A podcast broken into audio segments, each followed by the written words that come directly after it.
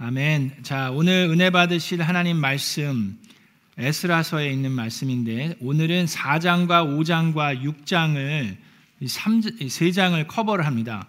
여러분들 잘 이제 들으셔야 되는데 어, 그래서 4장, 5장, 6장에 있는 성경 말씀 중에 몇 구절들을 제가 뽑아서 오늘 교독하려고 합니다. 우리 다 함께 일어나서 에스라서 어, 있는 말씀 저하고 한 절씩 교독하도록 하겠습니다.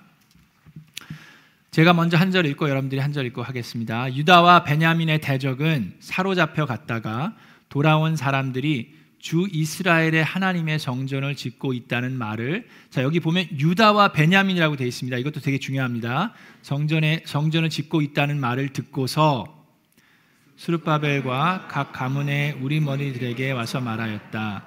아시리아 왕 에살 할도시 우리를 여기로 데려왔을 때부터 이제까지 우리도 당신들과 마찬가지로 당신들의 하나님을 섬기며 줄곧 제사를 드려왔으니 우리도 당신들과 함께 성전을 짓도록 하여 주시오. 수룹바벨과 예수아와 그 밖에 이스라엘 각 가문의 우두머리들이 그에게 대답하였다. 당신들과는 관계가 없는 일이요. 즉, 우리의 하나님께 성전을 지어드리는 것은 우리가 할 일이요. 페르시아 왕 고레스가 우리에게 명령한 대로 주 이스라엘의 하나님의 성전을 짓는 것은 오로지 우리가 할 일이요. 말을 들은 급당 백성은 성전 짓는 일을 행하며 유다 백성의 사기를 떨어뜨렸다. 자, 4절부터 24절에 여러 가지 있었습니다. 근데 24절에 그래서 예루살렘에 있는 하나님의 성전 공사는 페르시아 왕 다리우스 2년에 이르기까지 중단되었다. 그러나 하나님이 유다의 원로들을 돌보아 주셨으므로 아무도 그 일을 막을 수 없었다. 페르시아 관리들은 이 일을 다리우스 왕에게 알리고 회답을 기다리는 수밖에 없었다. 내가 이제 지시한다. 경들은 성전을 짓는 유다의 원로들을 도와라. 성전 공사에 드는 비용은 국고에서 될 터이니 유프라데스 강 서쪽 지방에서 거둔 세금에서 그 비용을 어김없이 주어서 일이 중단되지 않게 하여라. 학계 예언자와 이또의 아들 스가랴가 성전 공사를 격려하였다. 유다의 원로들은 계속하여 성전을 지었고 공사는 순조롭게 진행되었다. 그들은 이스라엘의 하나님의 명과 페르시아 왕 고레스와 다리우스와 아닥사스다의 칙령을 따라서 성전 짓는 일을 끝낼 수 있었다. 함께 읽습니다. 하나님께 이 성전을 바치면서 그들은 수소 100마리와 숫양 200마리와 어린 양 400마리를 바치고 온 이스라엘을 위한 속죄 제물로는 이스라엘 지파의 수대로 숫 염소 12마리를 바쳤다. 아멘. 이것은 하나님의 말씀입니다. 우리 서로 인사하겠습니다. 반갑습니다. 잘 오셨습니다. 하나님의 미라클이 됩시다. 하늘 복 많이 받으세요. 자, 여러분 지난 주일 들으셨던 말씀 기억나십니까? 우리가 매일매일 새벽 기도를 하면서 말씀을 묵상 그, 듣기 때문에 여러분들이 영적으로도 말씀 이, 소화 불량이 일어날 수 있습니다. 그래서 이, 여러분들이 소화를 잘 시키려면 영적으로 듣는 말씀도 소화를 잘 시키려면 어떻게 됩니까?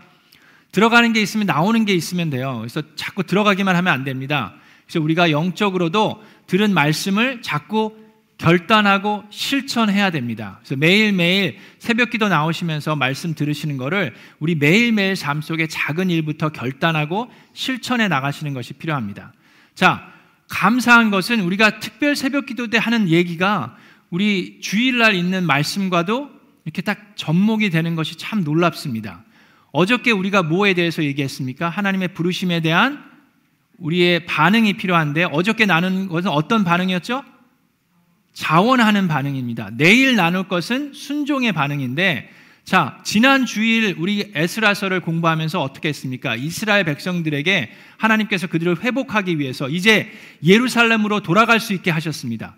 그런데 그들 중에서 하나님의 말씀을 듣고 감동을 받은 사람들이 모두 다 참여한 것이 아니라 자원하는 사람들이, 그렇죠? 자원하는 사람들이 4만 명이 넘는 사람들이었기 때문에 많은 사람이라고 생각할 수 있지만 전체적으로 보면 불과 1%가 조금 넘는 사람일 수 있다. 정확한 넘버는 우리가 알 수 없지만 1%에서 2% 정도 되는 사람만이 자원하는 마음으로 갔습니다. 대신에 많은 사람들이 어떻게 했습니까? 기꺼이 자원하는 마음으로 성전을 위해서 예물을 드린 것 또한 힘 잘하는 대로 기쁜 마음을 가지고 드렸다라고 지난주에 배웠습니다. 그러면서 이제 도착을 해서 이제 성전 기초를 닦았어요. 얼마나 기쁜 일입니까? 70년 만에 성전을 다시 건축할 수 있으니 얼마나 기뻐요. 그래서 그들이 기쁨의 예배를 드리는데 환호성도 있었지만 슬픈 통곡 소리가 합쳐져서 나왔다고 지난주에 이야기를 나눴습니다. 여러분 기억나시죠? 자, 그러면서 이제 계속해서 성전을 지으려고 합니다. 에스라서 4장에 보니까. 그런데 그 지역에 이미 이전에 와서 살고 있던 사람들이 이 이스라엘 백성이 와서 성전 짓는 모습을 보면서 와서 이야기합니다. 아, 우리도 당신들하고 별로 상, 그 다른 사람이 아니라 우리도 마찬가지로 당신들의 하나님을 섬기며 에스라 4장 2절을 보여주세요. 자, 우리도 당신들과 마찬가지로 당신들의 하나님을 섬기며 줄곧 제사를 드려왔으니까 우리도 당신들과 함께 성전을 짓도록 허락해 주시오. 우리가 함께 도와주겠습니다. 라고 이야기합니다. 자, 여기서 저를 보세요. 중요합니다. 여러분, 이때 저나 여러분 같으면은 어떻게 하는 게 지혜로운 방법일까요? 도와주겠다는 사람들과 함께 힘을 모아서 함께 하는 게 좋을까요? 아니면 안 좋을까요? 경제적으로 보면 한 손이라도 더 모아서 힘을 합치면 뭐 거기서 재료라도 좀 갖고 오면 하면 얼마나 좋습니까? 그렇죠? 도움이 될 것 같죠? 그 당연히 그렇고 그리고 여기 뭐라 그랬어요? 그, 그 사람들도 우리와 마찬가지로 우리의 하나님께 제사를 지내면서 지냈다고 그랬어요. 자, 신약에도 보면 예수님께서 제자들과 어디를 가셨습니까? 사마리아에 가셨어요. 거기 가셔서 유대인들은 사마리아인들을 되게 싫어했지만 예수님은 거기 가셔서 사마리아 여인도 만나시고 거기에서 복음을 전하셨습니다. 그렇죠? 그래서 같이 마음을 모아서 연합으로 함께 해서 성전을 건축하는 것이 좋아 보입니다. 그렇지 않습니까? 안 그래요? 네. 그래요. 그렇죠? 그런데 이 이스라엘 백성들의 반응을 좀 들여다보겠습니다. 그들이 뭐라고 얘기합니까? 에스라서 4장 3절에 아까 읽은 것처럼 자, 당신들과는 관계가 없는 일이요 단호하게 얘기합니다. 주 우리의 하나님께 성전을 지어 드리는 것은 우리가 할 일이요 라고 얘기하면서 자, 페르시아 왕 고레스 왕을 이제 붙입니다. 이 고레스 왕은 뭐 그 영향력이나 힘과 명성이 대단했어요. 많은 사람에게 존경을 받는 왕이었습니다. 고레스 왕을 대면서 좀 이렇게 좋게 이렇게 둘러서 얘기하는 거예요.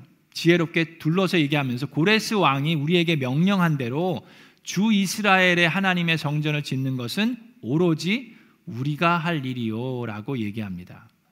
자, 왜 이스라엘 백성들이 이렇게 반응했는지, 굳이 왜 도와주겠다는 사람을 거절했는지, 단호하게 거절했는지를 이해하려면 좀 이 배경을 이해하는 게 필요하겠죠. 자, 지금 사마리아에 여러 민족들이 와서 살았습니다. 제가 지난주에도 얘기했지만 아수르 왕 때 정책이 이렇게 이주시키는 거였어요. 그렇죠? 여기저기 막 옮겨 다니고 이주시키는 거였습니다. 그래서 이 사마리아 땅에 여러 민족들이 와서 살았습니다. 근데 그들은 주님을 경외하지 않았습니다. 그 모습이 역대지하 17장에 나오는데 그래서 하나님께서 무서운 사자들을 풀으셔서 그 사자들이 가서 그 사람들을 물어 죽였습니다. 그래서 이 사람들이 아니 이 땅에 신에 대해서 내가 우리가 아는 게 없어서 이런 일들이 벌어지고 있으니까 아수르 왕에게 요청합니다. 이 땅에 전에 살던 사람들의 제사장을 우리에게 보내줘서 이 땅의 신에게 그 어떤 관습을 가지고 있고 어떻게 해야 되는지 알려달라고 얘기를 합니다. 그래서 그거 요청을 들어줘요. 그래서 제사장 한 명을 보냅니다. 그래서 그 제사장이 베델에 거하면서 그 거기 살고 있는 사람들에게 주님을 경배하는 것을 가르쳐 줍니다. 그럼에도 불구하고 거기 살고 있는 사람들은 본인이 예전에 살던 땅에 있던 그 신들을 만들어서 거기에 절하고 그 신당에 절하면서 자, 겉으로 보기에는 주님께도 경배하는 것 같지만 주님께도 경배하고 이 신도 저 신도 믿고 제사를 지내는데 그 제사를 지내는 것 중에 하나가 자, 본인의 자녀들을 불에 던져서 태워서 제사를 지내는 것까지 서슴치 않았던 백성들입니다. 그러니까 하나님 보시기에 좋았을까요? 결코 그렇지 않습니다. 자, 그래서 지금 그런 사람들이 이 이스라엘 백성에게 찾아와서 우리도 당신들의 하나님께 제사 지내고 했으니까 우리도 도와줄게라고 얘기를 합니다. 그랬을 때 만약에 이스라엘 백성들이 거기서 허락을 했으면 어떤 일이 일어났을까요?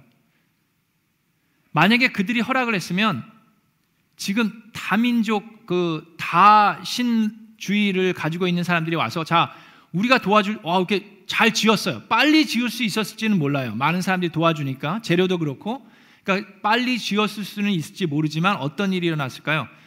그 사람들이 본인들의 신전이나 산당을 공사할 때, 아, 우리도 신전 지금 보수 공사하고 있는데 여러분들도 좀 와서 도와주시오. 우리도 도와줬잖아. 그러니까 뭐 좋은 게 좋은 거지. 그러면서 도와줄 수도 있고. 자, 우리의 신상도 당신의 성전에 좀 놓읍시다. 당신의 신상도 우리 성전에 놓고 좋은 게 좋은 거라고 얘기하면서 우리의 믿음을 흐트러 놓을 수 있습니다. 그럼 지금도 그런 일들이 곳곳에서 일어나고 있어요. 예수 그리스도를 믿는 크리스찬이라고 부르는데 너도 나도 다 크리스찬입니다. 이단을 믿는 이단 종교인들도 다 크리스찬이라고 그러면서 우리도 여러분들의 브라더입니다. 여러분들의 시스터입니다 하고 얘기하는 사람들이 있어요, 없어요? 많이 있습니다. 그러면서 우리의 믿음을 흐트러 놓습니다. 자, 그래서 이렇게 단호하게 거절했을 때 만약에 이 사람들이 정말로 이 이스라엘 백성이 성전을 짓는 것을 축복하고 기쁜 마음으로 함께 참여하기를 원했으면 이스라엘 백성들이 고레스 왕을 맨천하면서 정중하게 거절했을 때 어떻게 했어야 될까요? 그냥 축복하면서 뒤로 물러났으면 되는 거예요. 그렇죠? 다윗 왕이 솔로몬을 위해서 그렇게 했습니다. 그렇지 않습니까? 다윗 왕이 성전을 지으려고 했지만 하나님께서 거절하시니까 축복하면서 솔로몬을 위해서 모든 건축 자재들을 다 비축해 놨어요. 그러면서 솔로몬을 축복해 주었고 솔로몬이 성전을 건축하게 해 줬습니다. 자, 그런 마음이 근데 이 사람들에게는 없었어요. 자, 정중하게 거절을 하니까 이 사람들이 어떻게 합니까? 방해를 합니다. 속셈이 이제 드러나는 거예요. 방해 공작을 하는데 이 말씀을 보니까 4장 4절에 이 말을 들은 그 땅 백성들은 성전 짓는 일을 방해하며 유다 백성의 사기를 떨어뜨렸다라고 얘기를 합니다.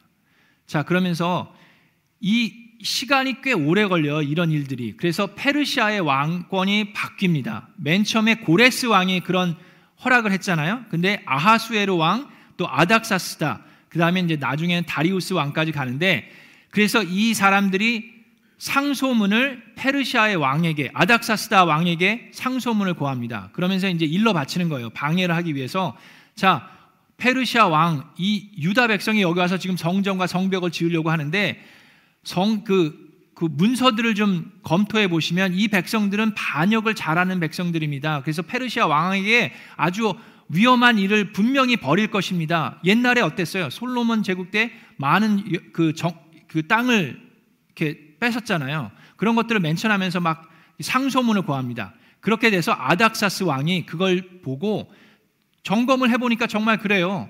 그래서 어떻게 얘기합니까? 자, 그래서 아닥사스 왕이 일을 중단시켜 버립니다. 그 일이 모두 다 손을 놓고 중단하게 돼요. 그게 언제까지냐면 그래서 예루살렘에 있는 성전 공사는 페르시아 왕 다리우스 때까지 그 다음 왕인 다리우스 2년까지 16년 동안 성전 공사가 멈춰지게 됩니다. 안타까운 사실이죠. 자, 4장에 있는 이 구절을 보면서 우리가 배울 게 있습니다. 지금 4장의 한 구절, 5장의 한 구절, 6장의 한 구절을 보면서 우리가 배울 건데 4장에서는 우리가 깨달을 수 있는 게 있습니다. 성전을 짓는 것이 하나님의 뜻이었습니까? 아니었습니까? 하나님의 뜻이었어요. 하나님께서 허락하시고 보내셨습니다. 하나님의 일을 할 때에는 반드시 사탄의 공격과 방해가 있습니다. 사탄은 열심으로 일하는 존재입니다. 게을르지 않아요. 열심으로 일해요. 그래서 하나님께서 귀한 일을 사람들을 통해서 하실 때 사탄은 분명히 방해를 해옵니다. 자, 근데 그들이 어떤, 어떻게 얘기를 했어요? 그들이 얘기할 때 우리도 당신들과 마찬가지로 당신들의 하나님이라고 그랬어요. 우리의 하나님이라고 얘기하지 않고 당신의 하나님께 우리도 제사를 지냈다고 얘기를 해요. 사탄이 우리에게 방해를 하고 공격을 할 때 이런 식으로 half truth를 가지고 공격한다라고 우리는 벌써 예전에 배웠습니다. 기억나시죠? 사탄이 예수님을 시험에 들게 할 때 예수님이 이제 공생애를 시작하시기 전에 40일 동안 금식하시면서 홀로 기도하셨을 때 사탄이 와서 방해 공작을 하잖아요. 그랬을 때 어떻게 합니까? 하나님의 말씀을 가지고 공격했습니다. 사탄은 이런 식으로 공격해요. 아담과 이브에게 공, 어, 공격을 하면서 방해 공작을 했을 때도 어떻게 했습니까? 이 half truth를 가지고 얘기했어요.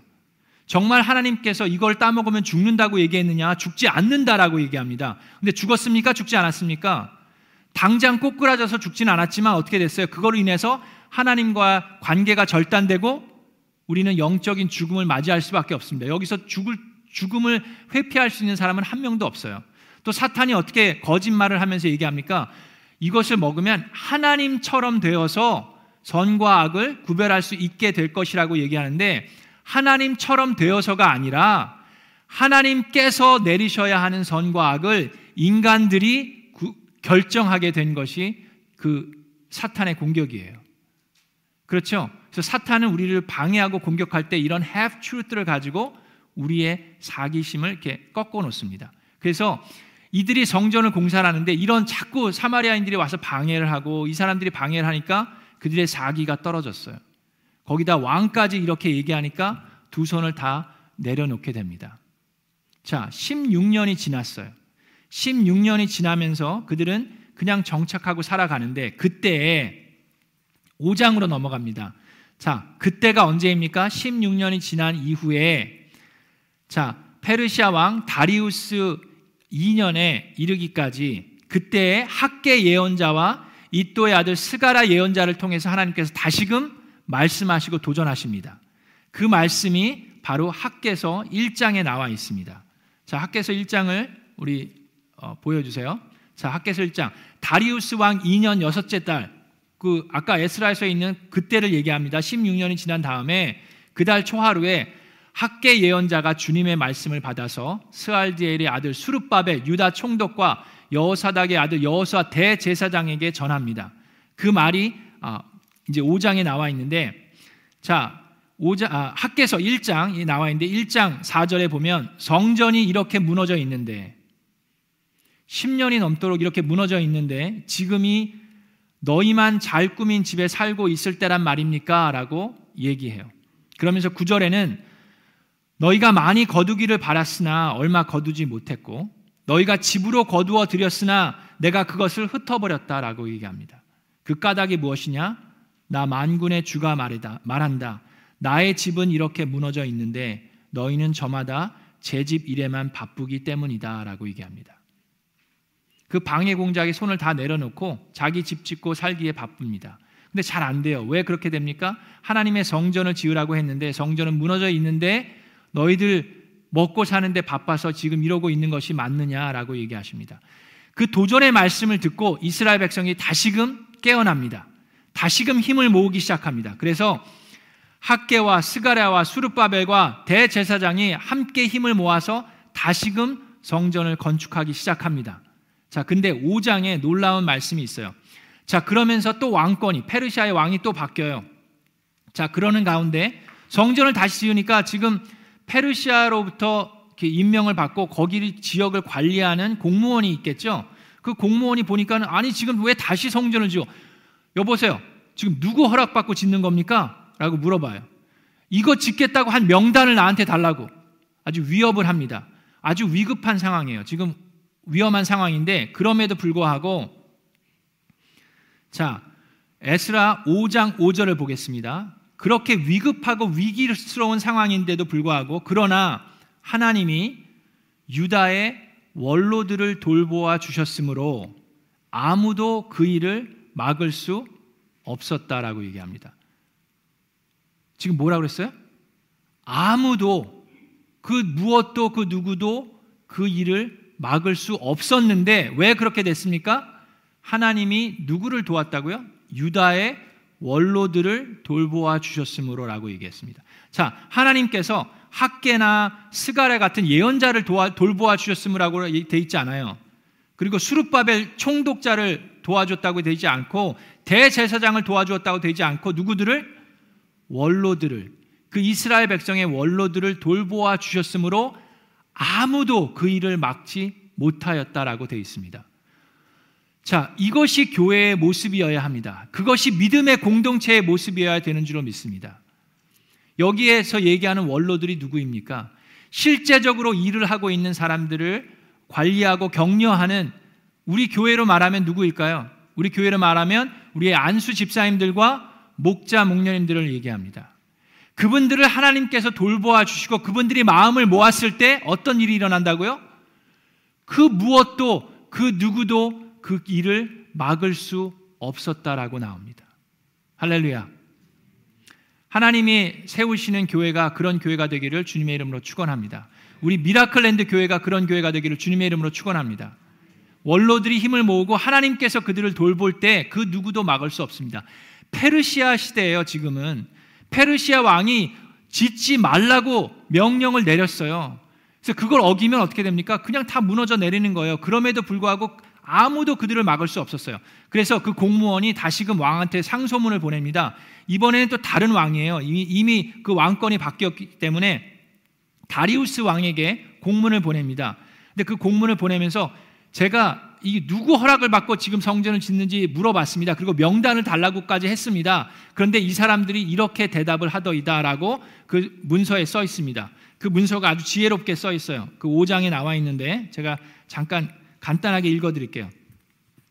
우리의 대답은 이렇습니다. 우리는 하늘과 땅의 주님이신 하나님을 섬기는 사람입니다. 유다 백성들이 그렇게 얘기하는 거예요.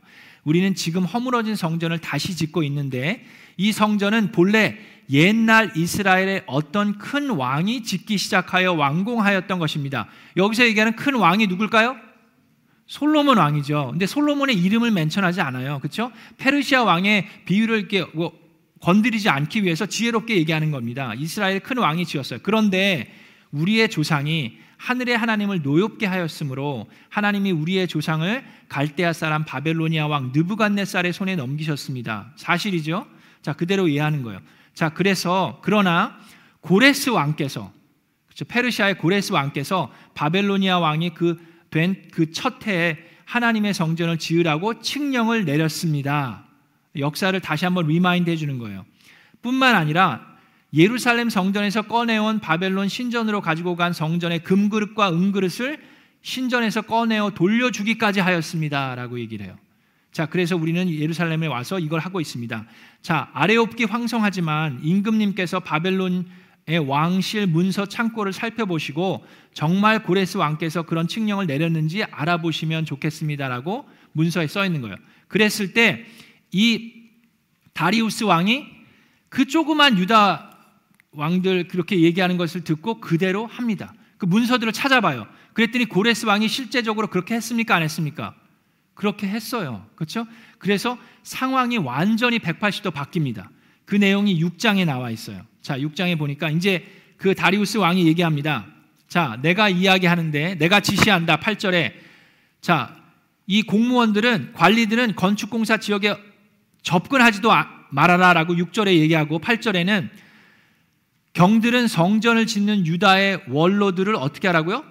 도와라 라고 얘기합니다. 멈추게 하는 게 아니라 도우라고 얘기합니다.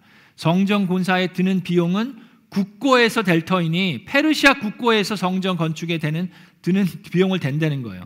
자, 그러니 너희들은 어, 그렇게 하게 하고 10절에 보면 그래서 왕과 왕자들이 잘 살 수 있도록 기도하게 하여라. 그러니까 페르시아에서 그렇게 하는 이유는 뭐예요? 페르시아 왕과 왕자들을 위해서 너희 신에게 너희 하나님께 기도하게 하라는 얘기예요. 자, 그래서 상황이 180도 바뀌어 버립니다. 자, 그렇게 되니까 그래서 자, 14절에 유다의 원로들은 계속해서 성전을 지었고 공사는 어떻게 됐다고요? 순조롭게 진행되었다. 하나님께서 하신 말씀에 마음을 모아서 순종하고 힘을 모으면 어떻게 됩니까? 그 일이 순조롭게 진행되는 줄로 믿습니다. 교회에서 어떤 일을 할 때 자꾸 분열이 일어나고 다툼이 일어나는 것이 왜 그렇습니까? 하나님께서 그 교회의 원로들을 돌보시면서 마음을 모으는 것이 아니라 자기의 고집과 교만으로 인해서 흐트러질 때 교회가 힘들어질 수 있습니다. 그러나 하나님께서 그들을 돌보시고 그들이 마음을 합치면 그 누구도 그 무엇도 막을 수 없는 줄로 믿습니다. 그리고 하나님께서 진행하시는 일이 어떻게 된다고요? 순조롭게 진행된다라고 하나님께서 말씀해 주십니다. 자, 그게 이제 5, 이제 5장과 6장에 있는 말씀입니다. 그러니까 그로 인해서 어떻게 해요? 성전 건축이 끝맺음을 이제 완공이 됩니다. 자, 그래서 너무나도 기쁘죠. 성전 건축이 끝난 것은 다리우스 왕 6년이라고 얘기합니다. 그래서 성전의 기초를 지은 다음으로부터 성전이 완전히 완공되기까지는 무려 20년이라는 세월이 걸려요. 16년 동안이나 멈춰섰기 때문에 짓는 데는 4년, 5년이 걸렸지만 그 모든 것이 마치기까지는 벌써 20년이라는 세월이 흘립니다. 자, 그리고 나서 얼마나 기쁩니까? 다시 봉헌을 합니다. 성전을 하나님께 봉헌을 봉헌식을 올리는데 자, 6장에서 이 제가 보고자 하는 말씀이 바로 17절에 나와 있습니다. 하나님께 이 성전을 바치면서 그들은 수소 100마리와 몇 마리요? 100마리.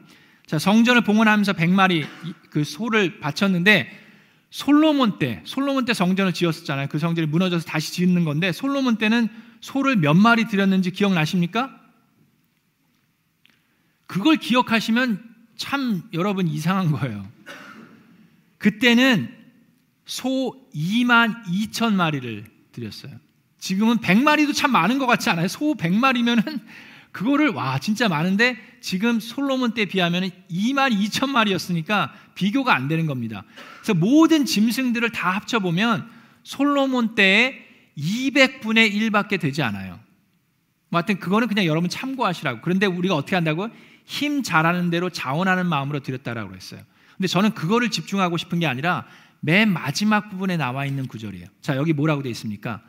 이스라엘 지파의 수대로 숫 염소 12마리를 바쳤다라고 되어 있습니다. 제가 아까 성경 봉독할 때 맨 처음에 읽었던 게 유다와 베냐민의 이름이 나와요. 그렇죠? 자, 이게 왜 중요하고 은혜로운 말씀입니까? 지금 1%가 안 되는 사람이 돌아왔는데 그 돌아온 사람들은 어느 지파냐 하면 유다와 베냐민 지파만이 돌아왔어요.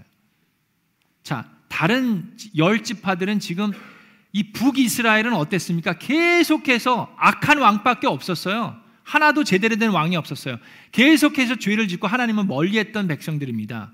그럼에도 불구하고 이들이 돌아와서 성전을 건축하고 봉헌을 하는데 열두 지파를 위해서 봉헌식을 하고 속죄 제물을 올려드렸습니다. 여러분, 교회도 이런 모습을 가질 수 있어야 됩니다. 하나님께서 이스라엘 온 백성을 회복하겠다는 그 약속의 말씀을 붙들고 나만을 생각하는 것이 아니라 나의 지파만 생각하는 것이 아니라 온 이스라엘 백성을 생각해서 속죄하는 제물을 드릴 수 있어야 합니다. 교회도 마찬가지입니다. 여러분 우리 교회 목장이 몇 개입니까? 한어회 중에 14개의 목장, 우리 청춘 목장까지 합치면 15개입니다. 그리고 영어회 중에 2개에서 17개의 목장이 청춘 목장까지 합쳐서 있습니다. 나의 목장만 생각하는 것이 아니라 우리 교회 전체를 생각할 수 있어야 합니다. 우리 사역부장이 사역 부서장 어, 부서가 몇 개 있습니까? 교육부, 유치부, 초등부, 뭐 청소년부 다 합치면 18개의 부서가 있습니다. 아직도 부서장이 없는 부서가 있어요. 나의 부서만 생각하는 것이 아니라 교회 전체를 생각할 수 있어야만 합니다. 그럴 때 하나님께서 복의 복을 더하시고 회복시키시고 놀라운 하나님을 체험하게 되는 줄로 믿습니다. 자, 여러분 오늘 말씀을 이제 마무리하면서 저는 에스겔서에 있는 한 구절을 여러분과 나누기를 원합니다. 여러분 이스라엘 백성을 생각하는 이유가 뭡니까? 우리에게 배울 게 있어서 그래요. 우리에게 주시는 말씀이 있어서 그래요. 근데 이스라엘 백성들을 보면 참 안타깝습니다. 너무 안 됐어요. 하나님께서 택하신 하나님의 백성인데 그 솔로몬이 그 많은 최선을 다해서 하나님의 정전을 지었는데 그게 어떻게 됩니까? 그게 무너져 내렸어요. 70년 동안 그 많은 사람들이 포로 생활을 하면서 어렵게 어렵게 살았습니다. 이제 다시 하나님께서 회복하겠다는 말씀을 가지고 어렵게 어렵게 1% 정도 되는 사람들이 자원하는 마음으로 힘겹게 모아서 그 먼 거리를 와서 다시금 성전을 건축하는데 방해가 들어와요. 사탄의 공격이 들어옵니다. 그래서 20년이 걸쳐서 성전을 건축을 해요. 그리고 성벽을 다시 쌓습니다. 그런데 이 성벽과 이 성전이 어떻게 됩니까? 나중에 또 무너져 내려요. 너무나도 안타까운 일입니다. 그런데 그 성전과 성벽이 왜 무너져 내렸는지 그것을 알면 우리가 예방할 수 있지 않을까요? 왜 무너져 내렸는지 에스겔서에 22장 30절에 하나님께서 미리 예언해 주셨습니다. 나는 그들 가운데서 한 사람이라도 이 땅을 지키려고 성벽을 쌓고 무너진 성벽의 틈에 서서 내가 이 땅을 멸망시키지 못하게 막는 사람이 있는가 찾아보았으나 한 사람이라도 그 성벽 틈에 서서 지키고자 하는 사람이 있는지 찾아보았으나 나는 찾지 못하였다. 그래서 나는 그들에게 나의 분노를 쏟아 부었고 내 경로의 불길로 그들을 멸절시켰다. 나는 그들의 행실을 따라 그들의 행실을 따라 그들의 머리 위에 갚아 주었다. 나 주 하나님의 말이다. 성벽의 틈에 선다는 것이 무엇입니까? 성을 원수들이 또 하나님의 심판이 임하기 위해서는 이 성벽들이 무너져 내리는데 여, 여리고 성처럼 한꺼번에 다 무너져 내리는 게 아니에요. 공격해 올 때 이 틈이 생깁니다. 한쪽에 성벽이 틈이 생기면 거기에 이 성을 지키고자 목숨을 내걸은 사람이 그 성벽 틈에 서서 그 성을 지킵니다. 나의 목숨이 다할 때까지 나의 성을 지키겠다는 그 한 사람을 하나님께서는 찾으셨다라고 말씀하십니다. 예루살렘이 무너지기 전에 하나님의 그 백성들이 그 처참한 경험을 하기 전에 하나님은 그 한 사람, 그 성벽 틈에 서서 하나님을 대신해서 이스라엘 백성들에게 얘기해주고 하나님의 심판을 두려워하면서 그 나라를 지키기 위해서 목숨을 내건 그 한 사람을 찾으셨는데 하나님께서는 찾지 못하였다라고 말씀하셨습니다. 어제 우리는 부르심에 대해서 얘기하면서 자원에 대해서 배웠어요. 자원하는 많음, 자원하는 반응을 하나님께서 원하신다라고 얘기했습니다. 근데 많은 사람들이 이렇게 생각합니다. 내가 하지 않으면 다른 사람이 하겠지. 내가 저 성벽의 틈에 서서 기다리지 않으면 다른 사람이 저, 더 잘하는 사람, 나보다 더 힘세고 나보다 더 잘하는 사람이 거기 서겠지라고 생각할 수 있습니다. 그런 마음이 너무나도 많은 사람들에게 있었기 때문에 단 한 사람도 그 성벽 틈을 지키는 사람이 없었습니다. 그랬을 때 하나님께서 그들의 행위대로 그들의 죄성대로 하나님께서 공의의 심판을 하실 수밖에 없었습니다.